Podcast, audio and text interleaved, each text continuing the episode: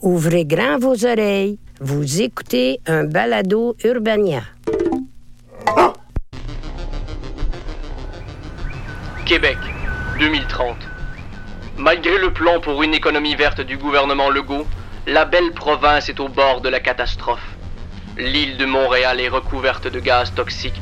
La ville de Québec a détruit le fleuve Saint-Laurent avec la construction du troisième, quatrième et cinquième lien.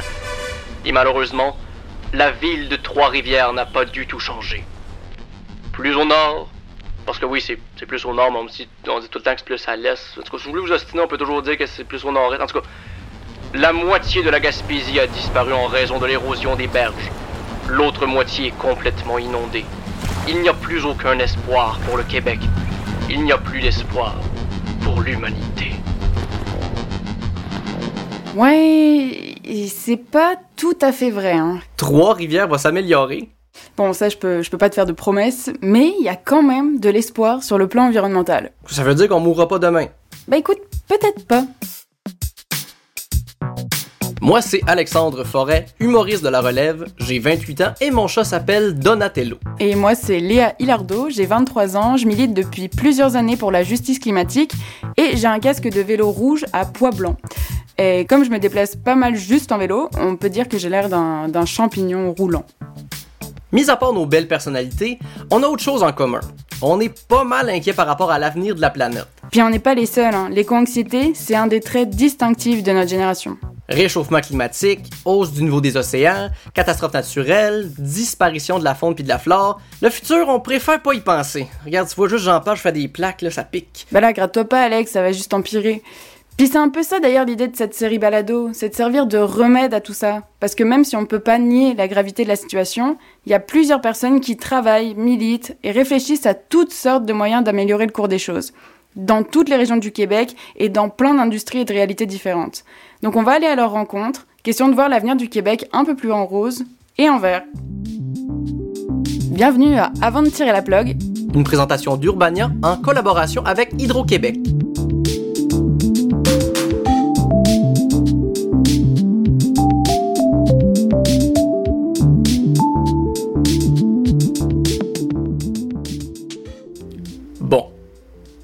Dans mon scénario de départ, la Gaspésie et les îles de la Madeleine disparaissent.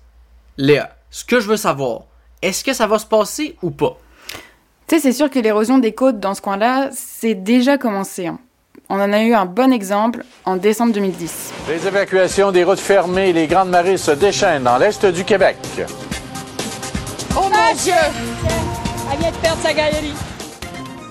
Fait qu'en gros, pour celles et ceux qui s'en souviendraient pas, en 2010, il y a une tempête qui a frappé l'est du Québec. Les vents et les vagues ont été tellement violents que 65 maisons ont dû être démolies à cause de l'érosion des berges. Et ça, c'est sans compter la quinzaine d'autres qui ont dû être déplacées. C'est quoi le rôle des changements climatiques là-dedans? Bah normalement, la glace sert de protection sur le littoral. Réchauffement égale pas de glace, pas de glace égale pas de protection. Bref, avec les changements climatiques, les côtes sont plus vulnérables aux intempéries. Je suis pas un grand fan de l'hiver, mais pas à ce point-là quand même. Mais la bonne nouvelle, c'est qu'il y a du monde qui étudie spécifiquement le dossier de l'érosion des côtes, qui fait des prédictions pour savoir ce qui nous attend dans les prochaines années et qui trouve des solutions. Donc on va y revenir, mais tu vas l'avoir la réponse à ta question. Mais en attendant, je crois que t'as parlé à des gens que ça a touché de près, hein. Difficile de faire plus proche. J'ai jasé avec des résidents de Sainte-Flavie qui doivent faire face à cette réalité-là. Sainte-Flavie, c'est une super belle municipalité, à peu près à mi-chemin entre Rimouski et Matane.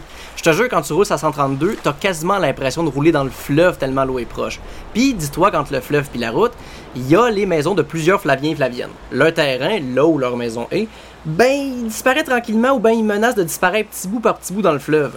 Il y en a qui décident de déménager, des migrants climatiques en quelque sorte, d'autres décident de rester, même si des fois, ça va à l'encontre des recommandations des spécialistes. Oui, bonjour. Je parle bien à M. Nelson Campion. Exact. Ah, enchanté, M. Nelson Campion. Ici Alexandre Forêt, ça va bien? Oui, ça va très bien, et vous? Ah, je rayonne de bonheur, mon cher. oh, le soleil qui est dans ma fenêtre devant moi. ah, euh, oui, d'ailleurs, pouvez-vous me dire, euh, vous, vous êtes un habitant de Sainte-Flavie. Ça fait combien de temps que vous habitez à Sainte-Flavie? Oh, ça fait euh, plus de 50 ans. Plus de 50 ans? OK, fait que vous êtes un fier habitant de la municipalité, puis vous êtes bien là. Oui, je suis un fier habitant et un fier retraité. Moi, maintenant, la maison dans laquelle vous êtes, ça fait pas longtemps que vous êtes là.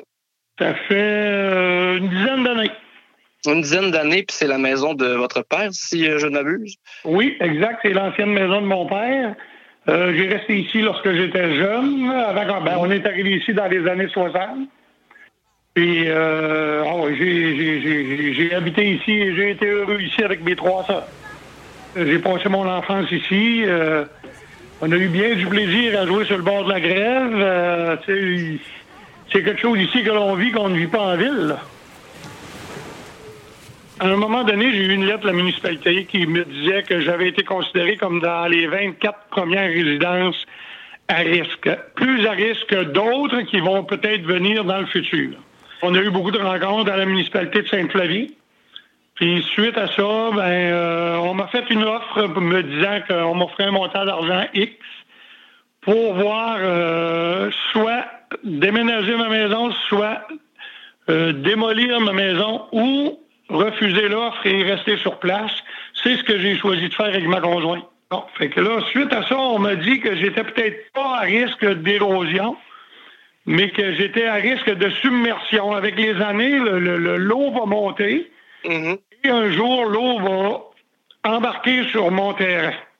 Moi, dans ma tête à moi, là, l'eau, elle monte pas plus haute qu'elle montait il y a 40 ans. OK. Donc, vous n'avez pas peur, dans le fond, de vous réveiller un matin puis que la mer soit rendue dans votre salon. Non. D'ailleurs, le chercheur m'avait dit que le, le- le- le- le niveau de l'eau va monter environ de 10 mm par année. OK. Et je lui ai pas expliqué, mais je lui ai mentionné que j'avais plus de chance à 10 mm de boire de l'eau dans ma tombe que d'en boire dans mon sous-sol. Vous mettrez un wetsuit dans votre testament, peut-être que votre tombeau euh, sera justement euh, moins à risque. Bonne idée, avec un snorkel? en plus, hein? pas manquer d'air. Alex, j'ai deux questions pour toi. Vas-y. Pourquoi M. Campion il parlait de risque de submersion?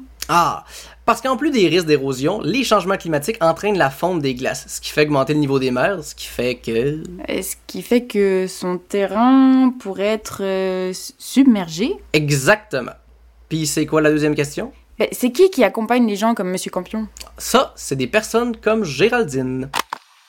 Moi, bah, c'est Géraldine Colli. Euh, je suis chargée de projet euh, en érosion côtière et depuis peu euh, agent de développement et environnement pour euh, la municipalité de Sainte-Flavie. Madame Colli est en quelque sorte une pionnière. C'est la première fois qu'une municipalité crée ce poste-là au Québec. Attends, attends, t'es en train de me dire que les grandes marées de 2010 ont créé de l'emploi. Ben, après les grandes marées, le gouvernement a conçu un programme de prévention en matière d'érosion côtière et de submersion. Puis c'est dans ce cadre-là que le poste est né. Et qu'est-ce qu'elle fait exactement, Madame Colli? Je vais la laisser te l'expliquer. Bah, le poste, euh, c'est beaucoup de l'accompagnement de, de citoyens.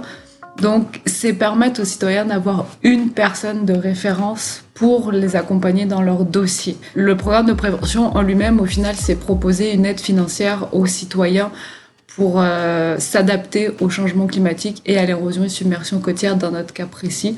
Donc cette aide financière leur permet soit de prendre l'aide puis d'aller se construire ailleurs, soit de déplacer leur résidence ou comme on est en programme de prévention, bah, les gens ont le droit de dire non non, moi je reste ici puis je bouge pas.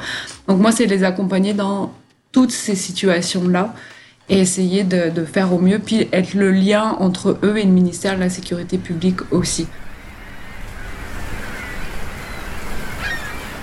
Le fleuve grignote sur le territoire, sur le terrain de chaque personne. Mhm. Le citoyen lui-même s'aperçoit qu'il perd un peu de territoire au fur et à mesure. C'est sûr qu'il y a une urgence qui est visible, puis euh, la menace, elle est là. Ouais, elle est visible, c'est sûr que elle est plus longue dans le temps. Là, je vous dirais que c'est pas comme dans les inondations où tout d'un coup, pouf, on se retrouve inondé. Là, l'érosion, c'est c'est un, tra- bah, un travail entre guillemets de longue haleine, mais euh, mais c'est visible aussi. Où en 2010, par exemple, en moyenne à Sainte-Flavie, les terrains ont perdu 4 mètres. Il y a eu un recul de 4 mètres en moyenne. C'est quand même quand même. assez. Oui. Puis euh, justement, à Sainte-Flavie, il y a 24 maisons qui ont été euh, identifiées euh, à risque. Euh, comment vous avez déterminé qu'ils sont à risque? Qu'est-ce qui, qui- c'est quoi la menace? Est-ce que vous avez justement vu que du terrain qui était grignoté ou euh, c'est avec les recherches, vous savez que dans l'avenir proche, euh, il va falloir que ce soit déplacé ces maisons-là? bah Ça, c'est une étude de Lucar qui a mené ça. Donc, chaque bâtiment ont comme un indice de vulnérabilité selon différents critères de recherche au niveau de, de l'Université du Québec à Rimouski. Le ministère de la Sécurité publique a aussi mis lui-même ces critères. Les premières résidences principales avec l'indice le plus vulnérable ont eu accès à ce programme-là. Alors les gens, eux, comment ils vivent ça Je dirais que ça dépend vraiment les, propriétaires. Il euh, y en a euh, qui, qui s'y attendaient et qu'on fait, bah, c'est comme ça, puis euh, c'est le moment pour moi, bah, beaucoup d'aller rejoindre mes petits-enfants qui habitent plus à Québec ou ailleurs.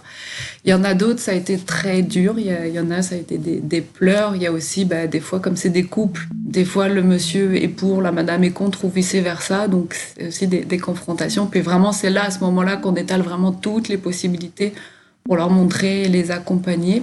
Euh, et euh, il y, en a, c'est, je dirais pas c'est du, refus ou du déni, mais c'est comme non, moi ça, ça m'atteint pas. Il y a vraiment toutes sortes de, réactions et on est accompagné par le, le 6 du Bas-Saint-Laurent pour ça aussi. Et puis moi, euh, c'est sûr qu'il y a des journées où, où, je suis passée par toutes les émotions de tous les citoyens. Là, quand on en rencontre 3-4 à la suite et qu'on a 3-4 émotions, puis forcément, ça, ça nous touche. Moi, je vais courir le soir pour oublier ça. Se faire dire qu'on doit quitter son foyer, ça, ça doit être bouleversant. Hein. Vraiment. Comme on l'a vu, ou plutôt comme on l'a entendu, M. Campion, lui, il a décidé de ne pas bouger en toute connaissance de cause. Mais il y a les autres, ceux qui s'en vont. Oui, c'est le cas de Pierre Bouchard. Lui et moi, on en a jasé. Je voulais savoir comment ça s'était passé pour lui, un déraciné du climat. Oui. Bonjour, Monsieur Bouchard. Ici Alexandre Forêt. Ça va bien? Bonjour, Alexandre. Oui, ça va très bien. Oui. Très On n'est pas le vieux de la mer, mais ça va bien. bon, si le moral est là, au moins, ça, ça va bien. Bon, ouais. Vous êtes un ancien résident de Sainte-Flavie qui a décidé de, de, de, de, quitter sa demeure suite aux, euh, aux, recommandations en fait de la municipalité. Qu'est-ce qu'on vous a dit en fait sur votre maison de Sainte-Flavie? L'érosion là, euh, normale du, de, de, la mer, là, mm-hmm. ça nous fatiguait plus parce qu'on s'était fait des murs, on s'était prémunis contre ça. Mais l'érosion financière, ben, on ne pouvait pas faire grand-chose pour ça. Mm. Nos maisons euh, pourraient plus être vendues parce que les hypothèques, euh, les banques ne voulaient plus accorder d'hypothèques. Donc, on est pris avec euh, une maison puis une autre maison à côté qui est un chalet mm -hmm. qui ne valait plus rien. Donc, okay. en vieillissant, j'ai 77 ans. L'héritage qu'on va laisser, c'est quoi? Deux espèces d'éléphants blancs. Et puis, euh, on est moins agile à l'appel aussi. Là. Euh, avant ça, des grandes marées, euh, on corrigeait tout avec une pelle, ramassait du sable, ça grève. Dans le fond, vous c'était c'était purement économique, en fait, les raisons pourquoi vous avez décidé. Euh, non, non, non, non, c'était pour les enfants aussi, là. Okay. pour, pour se rapprocher des enfants. C'était pas facile, facile, là. ils ont besoin de nous autres mm -hmm. dans une demi-heure. Fait que c'est pas nécessairement économique, mais tu vois, on restait, on restait avec quand même un chalet, on n'est pas misérable. Là. On a un chalet sur le bord de la mer, puis euh, je vais l'arranger, puis les enfants ils vont quand ils veulent, puis euh, ça, ça fait pas de rupture dans la vie. C'est plus doux comme rupture, tu sais.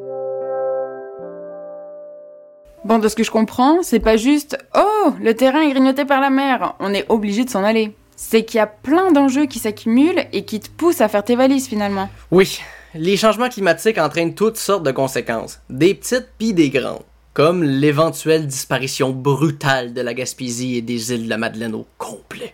Je sais pas pour toi, mais moi j'aime ça être préparé pour le pire. Ah, bah tu vois, on y revient. Alex, j'ai une bonne nouvelle pour toi. Bon, enfin. Il y a des gens qui voient le futur avant tout le monde. Ouais, on t'es bien ésotérique d'un coup, toi. Ah non, c'est pas ésotérique, c'est mathématique. Ursule Boyer-Villemer, par exemple. Elle est océanographe et géographe, gestionnaire de projets en inondation, risques naturels et climatiques chez Uranos, un groupe de chercheuses et de chercheurs qui travaillent sur l'adaptation au changement climatique au Québec. Donc il y a des climatologues, des sociologues, des économistes qui travaillent là-bas. Et leur travail justement, ça consiste à faire des modélisations climatiques qui permettent de se projeter dans le futur. Fait Ursule, c'est la personne qui serait capable de nous dire si la Gaspésie et les îles vont disparaître. Je lui ai parlé, et de ce qu'elle me disait, c'est qu'on vit dans un contexte d'incertitude face aux impacts des changements climatiques qui sont parfois intangibles, parfois très tangible.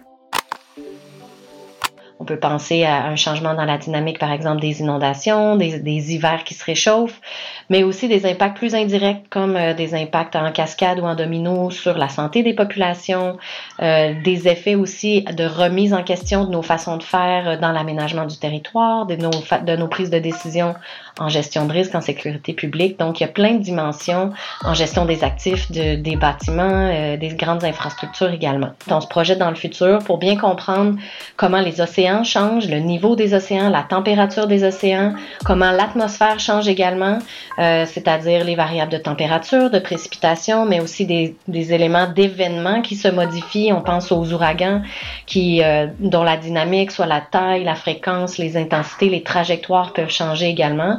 Ça nous affecte euh, dans l'Est du Québec notamment. Donc pour se projeter, comme je te disais tantôt, ils utilisent la modélisation climatique. La quoi? La modélisation en général, ça se passe devant l'ordinateur avec des logiciels spécialisés où euh, il y a la mise en commun de plusieurs variables et paramètres euh, qui permettent de simuler finalement sur la base des observations passées. On ajuste certains paramètres pour les tendances plus récentes. On simule quoi exactement? Puis à quoi ça sert? Je te donne un exemple. On sait que la planète s'est déjà réchauffée de 1 degré Celsius par rapport à l'ère pré-industrielle. Et avec la modélisation, on utilise ce genre de données avec plusieurs autres et on est capable de créer des scénarios, donc d'imaginer ce qui pourrait se passer à 1,5 degré, 2 degrés Celsius, puis ainsi de suite. Et à partir de là, on peut faire des recommandations au gouvernement et aux populations. Comme quoi faire quand la Gaspésie et les îles vont disparaître, mettons? Bon, je pense que c'est enfin le moment. Je vais laisser Ursule te rassurer. ben, je peux vous rassurer, à l'échelle, à notre échelle humaine, pour l'instant, on voit pas les îles disparaître au complet. Ça, elles vont rester là, sont assez hauts. Il y a des noyaux euh, rocheux qui sont assez hauts au-dessus du niveau de la mer pour euh, pour survivre. Ça pourrait compliquer un peu la relation entre les îles. Il va falloir peut-être adapter certains systèmes d'approvisionnement de, et de transport et tout ça. Mais les îles vont rester un beau paysage auquel euh, on aura accès, à mon avis. Même chose pour la Gaspésie.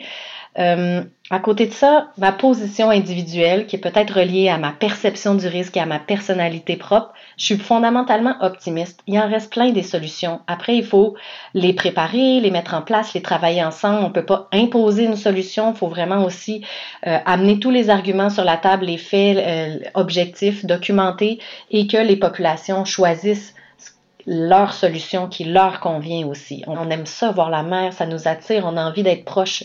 Mais est-ce qu'on a vraiment besoin d'être les deux pieds au bord de l'eau? Est-ce que collectivement, ce serait pas mieux d'avoir les, deux pieds juste l'autre côté de la route et que le plus grand nombre puisse bénéficier de ces accès-là, mais que l'endroit où on vit, où on dort, où on se sent sécuritaire, ce n'est pas euh, nécessairement euh, à, à, tout prix au bord de l'eau. Donc, on a des réflexions d'occupation du territoire, de transformation et d'identité des communautés côtières euh, à porter, à mener, et ça se fait de plus en plus dans l'Est du Québec. Et ben, je dirais Personnellement, j'ai pas le choix. J'ai des enfants, je, veux un monde meilleur, je veux un monde amélioré pour eux autres.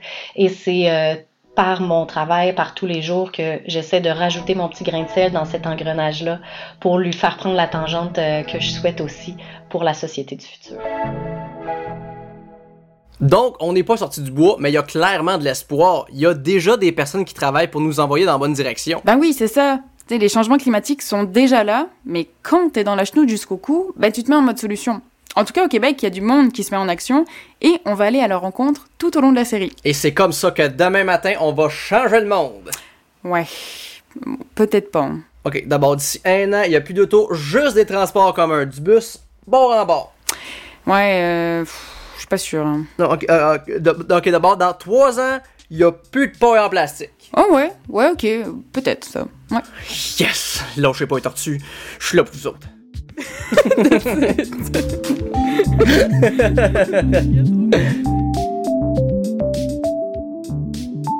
C'était Léa Hilardo et Alexandre Forêt.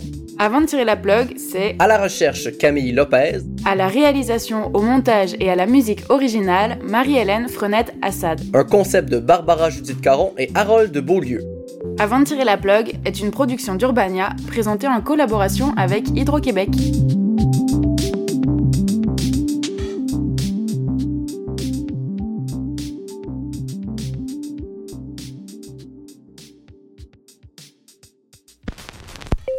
C'était un podcast Urbania.